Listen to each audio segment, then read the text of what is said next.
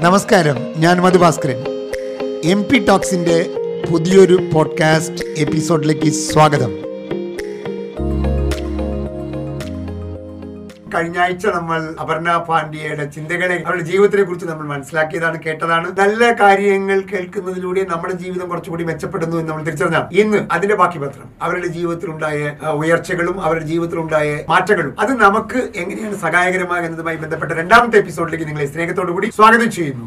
ആരെയാണ് നിങ്ങൾ ടാർഗറ്റ് ചെയ്യുന്നത് വിമനും യൂത്തും ആണ് അല്ലേ എന്താണ് അവരെ തെരഞ്ഞെടുക്കാൻ കാരണം? എന്താണ് അവർക്ക് നിങ്ങൾ ചെയ്യാൻ പോകുന്നത്? ചെയ്തുകൊണ്ടിരിക്കുന്ന കാര്യങ്ങൾ? യൂത്ത് നമ്മുടെ നാളെയാണ്. യൂത്തിൽ എത്തണമെങ്കിൽ വിമൻ ആണ് ഇമ്പോർട്ടന്റ് ഞാൻ പറഞ്ഞില്ലേ എന്റെ ജീവിതത്തിൽ എന്റെ റോൾ മോഡൽ എന്റെ മദറാണ് അതുപോലെ ഓരോരോ കുട്ടികളുടെ ഇപ്പൊ എന്റെ മോൾ വേദ.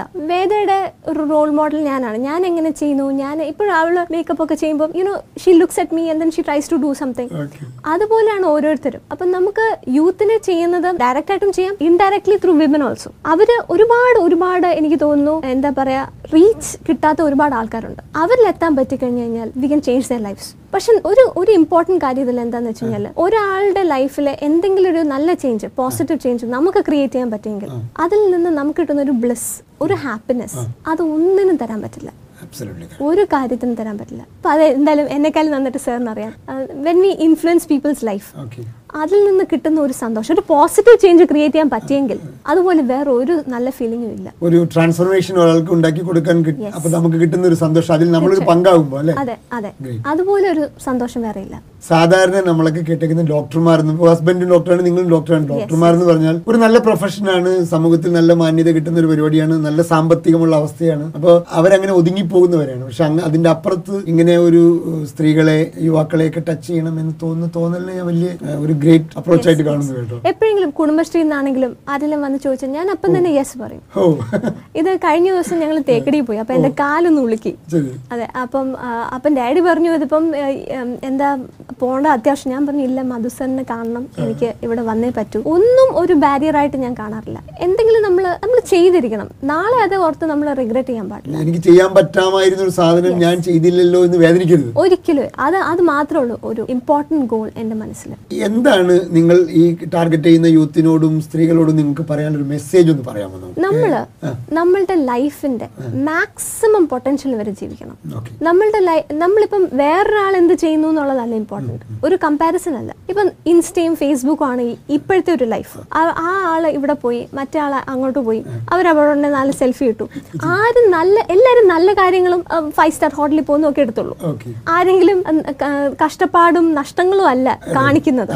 അപ്പം നമ്മളൊരു മാസ്ക്ഡ് ലൈഫിലാണ് ഇപ്പം ഇപ്പം ജീവിക്കുന്നത് കറന്റ്ലി അത്. വെച്ച് നമ്മൾ കമ്പയർ ചെയ്യാൻ പാടില്ല. എല്ലാവരുടെ ലൈഫിലും അപ്സും ഉണ്ട് ഡൗണും ഉണ്ട്. തീർച്ചയായിട്ടും നമ്മളുടെ പൊട്ടൻഷ്യലിലെ മാക്സ് നമുക്ക് ജീവിക്കാൻ പറ്റുമെങ്കിൽ അതുപോലെ വേറൊരു കാര്യമില്ല. ഇപ്പൊ നമുക്കൊരു മീനിനോട് മരത്തെ കയറാൻ പറയാൻ പറ്റില്ല. അതുപോലെ ഒരു മങ്കിയോട് അണ്ടർ വാട്ടറിൽ ജീവിക്കാൻ പറയാൻ പറ്റില്ല. എന്ന് പറയുന്ന പോലെ നമ്മളുടെ ബെസ്റ്റ് എന്താണ് പൊട്ടൻഷ്യൽ അത് മാക്സിമം ലിവ് ചെയ്യാം ഇത് ഐഡന്റിഫൈ അത്ര എളുപ്പമാണോ? നമുക്കിപ്പോ നമ്മുടെ ഒരു യഥാർത്ഥ സാധനം നമ്മുടെ നാട്ടിലെ ആളുകൾക്ക് പറ്റാത്തൊരു വലിയ കാര്യം അതെ ഒരു ഒരു വിത്തിന്റെ ഉള്ളിൽ വൃക്ഷം ഉണ്ടെന്ന് അറിയാം പക്ഷെ ആ വൃക്ഷം ഉണ്ടെന്ന് വിശ്വസിക്കാനോ അത് കണ്ടെത്താനോ ആളുകൾക്ക് പറ്റാത്തൊരവസ്ഥയല്ലേ? തീർച്ചയായിട്ടും തീർച്ചയായിട്ടും. അത് ശരിക്കും പറഞ്ഞു കഴിഞ്ഞാൽ അതിന്റെ ഒരു ഇമ്പോർട്ടന്റ് ആയിട്ട് നമുക്ക് തന്നെ ചെയ്യാവുന്ന കുറച്ച് കാര്യങ്ങളുണ്ട്. ട്വന്റി മിനിറ്റ്സ് എല്ലാ ദിവസവും നമ്മൾ സോളിറ്റ്യൂഡ് ഒറ്റയ്ക്ക് ചെലവാക്കണം.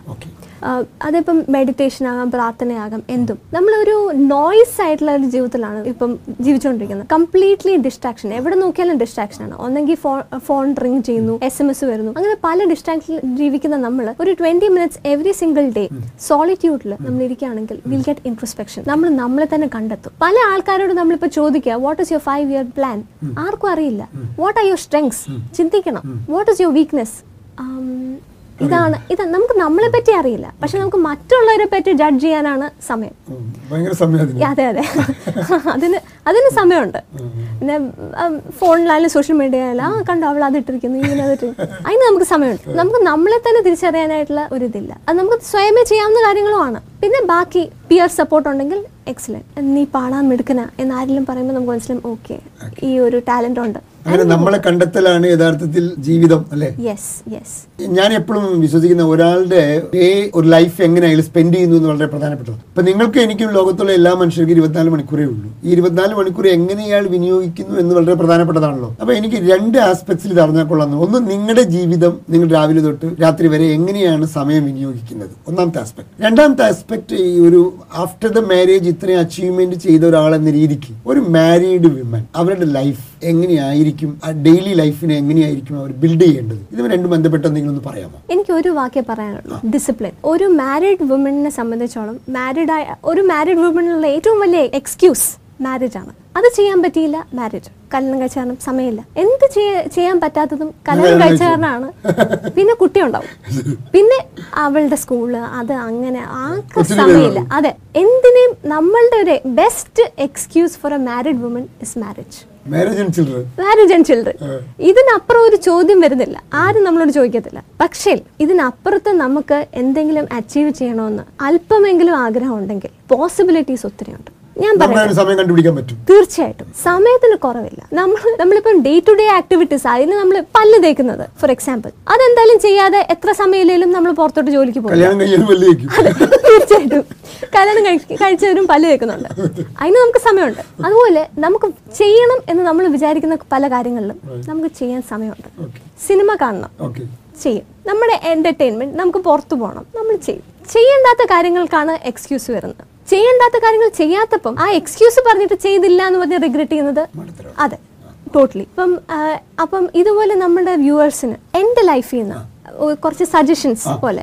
തരാൻ പറ്റുകയെന്ന് വെച്ചാൽ ഞാൻ ഞാൻ എന്താ ചെയ്യുന്നത് വെച്ചാൽ കഴിഞ്ഞാൽ നമ്മുടെ ലൈഫിൽ ഏറ്റവും ഞാൻ നേരത്തെ പറഞ്ഞല്ലോ ഡിസിപ്ലിൻ ആണ് നമുക്ക് ഏറ്റവും ആവശ്യം. പ്ലാൻ യു ഡേ എഹെഡ് എന്ന് പറഞ്ഞു കഴിഞ്ഞാൽ പിറ്റേ ദിവസം ചെയ്യാനുള്ള കുറച്ച് കാര്യങ്ങൾ കാണുമല്ലോ. അത് നമ്മൾ തലേ ദിവസം തന്നെ അതിനെപ്പറ്റി ഒരു പ്ലാൻ ഉണ്ടായിരിക്കണം. നാളെ എങ്ങനെ ഇരിക്കണം എന്നുള്ള ഒരു visualisation you can probably write down on paper അപ്പം എത്ര ടെക്നോളജി വളർന്നാലും എനിക്ക് തോന്നുന്നു ഇപ്പോഴും പെന്നും പേപ്പറും പോലെ വേറെ ഒന്നുമില്ല that. പിന്നെ വേറൊരു കാര്യമുണ്ട്. ഇൻട്രസ്റ്റിംഗ് ആയിട്ടുള്ള കാര്യം. ഞാൻ ഇത് ചെയ്യാൻ തുടങ്ങി എന്താന്ന് വെച്ച് കഴിഞ്ഞാൽ നമ്മളൊരു ടു ഡു ലിസ്റ്റ് ഉണ്ടാക്കുമല്ലോ.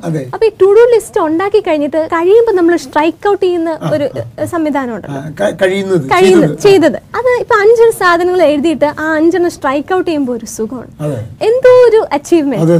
അങ്ങനത്തെ ചെറിയ ചെറിയ അച്ചീവ്മെന്റ്സ് കിട്ടുമ്പോൾ നമുക്ക് കിട്ടുന്ന ഒരു ഇത്. അതിനുവേണ്ടി മാത്രമാണ് ശരിക്കും ഞാൻ ആ ടു ഡു ലിസ്റ്റ് ഉണ്ടാക്കുന്നത്. തന്നെ അതൊന്ന് വെട്ടാനായിട്ട്. ചെയ്ത് തീർത്തു എന്നുള്ള ഒരു സന്തോഷം. അപ്പം അങ്ങനത്തെ ഒരു ടു ഡു ലിസ്റ്റ് എല്ലാവരും ഉണ്ടാകണം എല്ലാവരും. തലേ ദിവസം രാത്രി ഉറങ്ങുന്ന മുമ്പ് it should be a routine ഒരു റിച്വൽ പോലെ. എല്ലാവരും ആ ഒരു നാലോ അഞ്ചോ കാര്യങ്ങളായിരിക്കും ഇമ്പോർട്ടന്റ് ആയിട്ട് ചെയ്യാനുള്ളത്. അത് നമ്മൾ എഴുതി വെക്കുക. അത് എഴുതി വെച്ച് കഴിയുമ്പോൾ തന്നെ നമ്മുടെ മനസ്സിൽ രാവിലെ എഴുന്നേക്കുമ്പോൾ കാണും. ഇത് പല ആൾക്കാരും രാവിലെ എഴുന്നേക്കുന്നത് ഒരു ഉദ്ദേശവും ഇല്ലാതെയാണ്. രാവിലെ ആകുന്നു ഉച്ചയാകുന്നു രാത്രിയാകുന്നു വൈകുന്നേരം. തീർച്ചയായിട്ടും. അങ്ങനെ അങ്ങനെ ഒരു ജീവിതം നയിക്കുന്ന എത്രയോ പേരുണ്ട്. പക്ഷെ അവർ ഇതുപോലെ എന്തെങ്കിലും ചെയ്യുകയാണെങ്കിൽ ഒരുപാട് സമയം സേവ് ചെയ്യാൻ പറ്റും. നമ്മളിപ്പോ ചെയ്യേണ്ടാത്ത കുറെ കാര്യങ്ങൾ കാണും. അത് ഈ ടു ഡു ലിസ്റ്റ് ഉണ്ടെങ്കിൽ നമ്മൾ അത് ചെയ്യില്ല. എന്താ? കാരണം നമുക്കറിയാം ഈ കാര്യങ്ങളൊക്കെ ചെയ്യാനുണ്ട്. അത് കാരണം ഇതൊന്നും ചെയ്യാൻ സമയമില്ല. അപ്പുറം ഇരുന്ന് ഗോസിപ്പ് ചെയ്യാൻ സമയമില്ല. നമുക്ക് ഇത് കുറെ പരിപാടിയുണ്ട്. അപ്പം അതാണ് ഒരു ഇമ്പോർട്ടന്റ് റുട്ടീൻ ആണ്. എല്ലാവരുടെ ജീവിതത്തിൽ രാത്രി ചെയ്യേണ്ട ഒരു കാര്യമാണ് ഈ to do list Okay. Second എന്ന് പറഞ്ഞാൽ പ്രയോറിറ്റൈസ്. പ്രയോറിറ്റൈസ് എന്ന് പറഞ്ഞു കഴിഞ്ഞാൽ പലരും വിചാരിക്കുന്ന കുറച്ച് കാര്യങ്ങളുണ്ട്. പ്രയോറിറ്റൈസ് എന്ന് പറഞ്ഞു കഴിഞ്ഞാൽ ഈ ജോലി സംബന്ധമായിട്ടുള്ള കാര്യങ്ങൾ മാത്രം. അല്ല ഫാമിലി ലൈഫിലും നമ്മൾ പ്രയോറിറ്റൈസ് ചെയ്യേണ്ട കുറെ കാര്യങ്ങളുണ്ട്.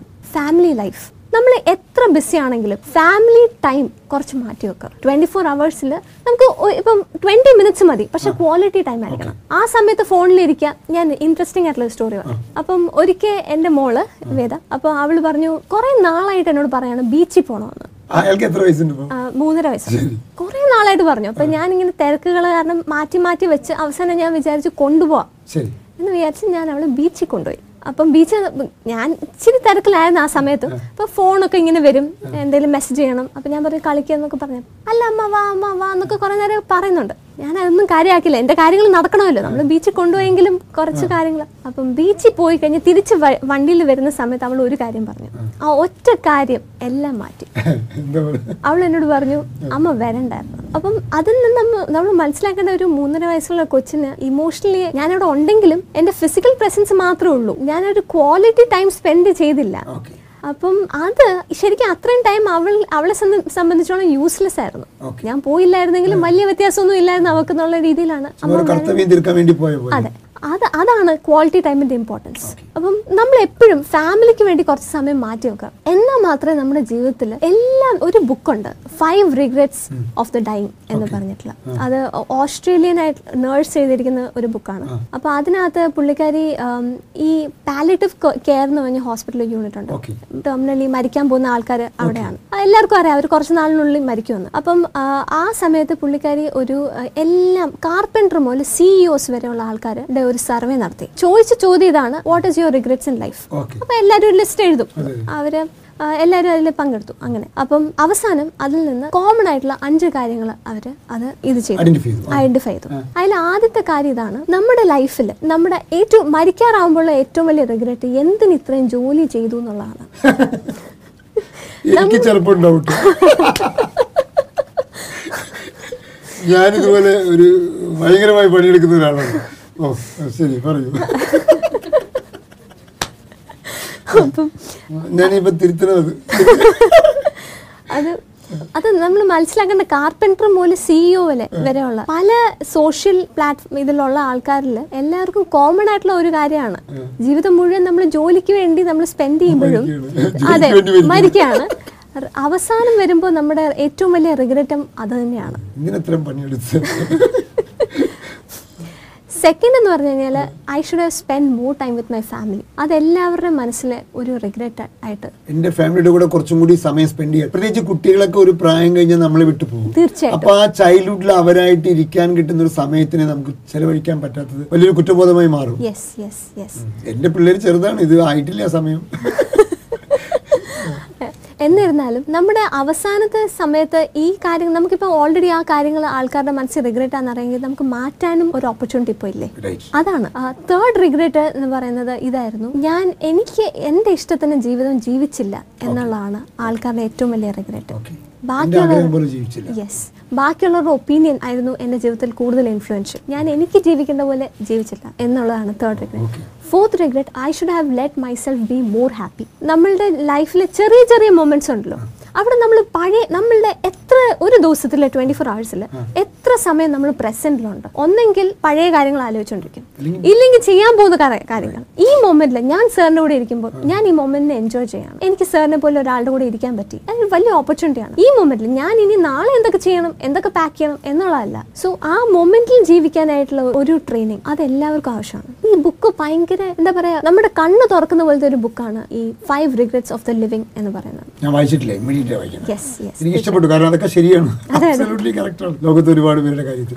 ഏതായാലും ബോംബെയിൽ നിന്ന് വന്നിട്ട് കുറച്ച് ദിവസമേ കേരളത്തിലുള്ളൂ. എന്നാലും ഞാൻ രണ്ട് കാര്യത്തിൽ വലിയ അഭിമാനത്തോട് ഒന്ന് നിങ്ങളെ എനിക്കിങ്ങനെ നേരിട്ട് പരിചയപ്പെടാൻ കിട്ടിയതിനെ വലിയൊരു അവസരമായി കാണുന്നു. രണ്ടാമത്തെ കാര്യം എന്റെ ഓഡിയൻസിന് നിങ്ങളുടെ ഈ തോട്ട്സ് കിട്ടിയതിനെ ഒരു ഭാഗ്യമായി കാണുന്നു. ആ രണ്ട് അർത്ഥത്തിൽ ഇങ്ങനെ ഒരു പ്രോഗ്രാമിൽ വന്നതിന് വലിയ നന്ദി അറിയിച്ചുകൊള്ളുന്നതാണ് actually sir the pleasure is all mine എനിക്കിവിടെ വരാൻ പറ്റിയതായിരുന്നു എനിക്ക് ഏറ്റവും വലിയൊരു നല്ല ഓപ്പർച്യൂണിറ്റി എന്ന് ഞാൻ മനസ്സിലാക്കുന്നു. സാറിന്റെ കൂടെ ഇവിടെ ഇരിക്കാൻ പറ്റുക. I am really blessed thank you so much ഞാൻ നേരത്തെ പറഞ്ഞ പോലെ തന്നെ ജീവിതത്തിൽ നമ്മളെ സ്വാധീനിക്കുന്ന ജീവിതത്തിൽ ഇപ്പോൾ ഒരുപാട് ആളുകൾ നമ്മൾ ചിലപ്പോൾ നമ്മൾ കണ്ടുമുട്ടുന്ന ആൾ ഇങ്ങനത്തെ ഒരുപാട് ആളുകൾ ഉണ്ടാകും ജീവിതത്തിൽ. അങ്ങനെ കണ്ടുമുട്ടുന്ന ആളുകൾ അവരുടെ ജീവിതത്തിലൂടെ തരുന്ന മെസ്സേജുകൾ അവർ ജീവിച്ച് കാണിക്കുന്ന രീതികൾ നമുക്ക് വലിയ പ്രചോദനമാകും എന്നതാണ്. എനിക്ക് ഇവരുടെ മുഴുവൻ കഥ കേട്ടപ്പോൾ ഞാൻ ഭയങ്കര ഇൻസ്പയർഡ് ആണ്. ഒരു ആഫ്റ്റർ മാരേജ് പലപ്പോഴും പുരുഷന്മാരും സ്ത്രീകളും പലപ്പോഴും പറയാറുണ്ട് മാരേജ് കഴിഞ്ഞു കഴിഞ്ഞാൽ ഒരുപാട് കാര്യങ്ങൾ ചെയ്യാൻ പറ്റാതെ പോകുന്നു ആഗ്രഹങ്ങളൊക്കെ മൂടി വെച്ച് കളഞ്ഞു അങ്ങനെയൊന്നുമല്ല ജീവിതത്തിൽ നല്ല കൊലാബറേഷനിലൂടെ അങ്ങോട്ടും ഇങ്ങോട്ടും കോംപ്ലിമെന്റ് ചെയ്തുകൊണ്ട് ഒരുപാട് കാര്യങ്ങൾ ചെയ്യാൻ കഴിയുമെന്ന് ജീവിതത്തിലൂടെ കാണിച്ചു തരികയും മറ്റുള്ളവരെ ബോധ്യപ്പെടുത്തുകയും ചെയ്ത് അവരെ കണ്ടുമുട്ടിയതിൽ വലിയ സന്തോഷമായി കാണുന്നു. പ്രിയമുള്ളവരെ ഇതിൽ കൊള്ളാവുന്ന കാര്യങ്ങൾ ജീവിതത്തിൽ നടപ്പാക്കുക മുന്നോട്ട് പോവുക നിങ്ങളുടെ ഉള്ളിൽ കിടക്കുന്ന നേരത്തെ പറഞ്ഞ പോലെ ആ സാധ്യതകളെ പുറത്തെടുത്ത് നിങ്ങൾക്ക് മറ്റുള്ളവർക്ക് ഗുണകരമായി മാറട്ടെ എന്ന് പ്രാർത്ഥിച്ചുകൊണ്ട് നിർത്തുന്നു. Thank so much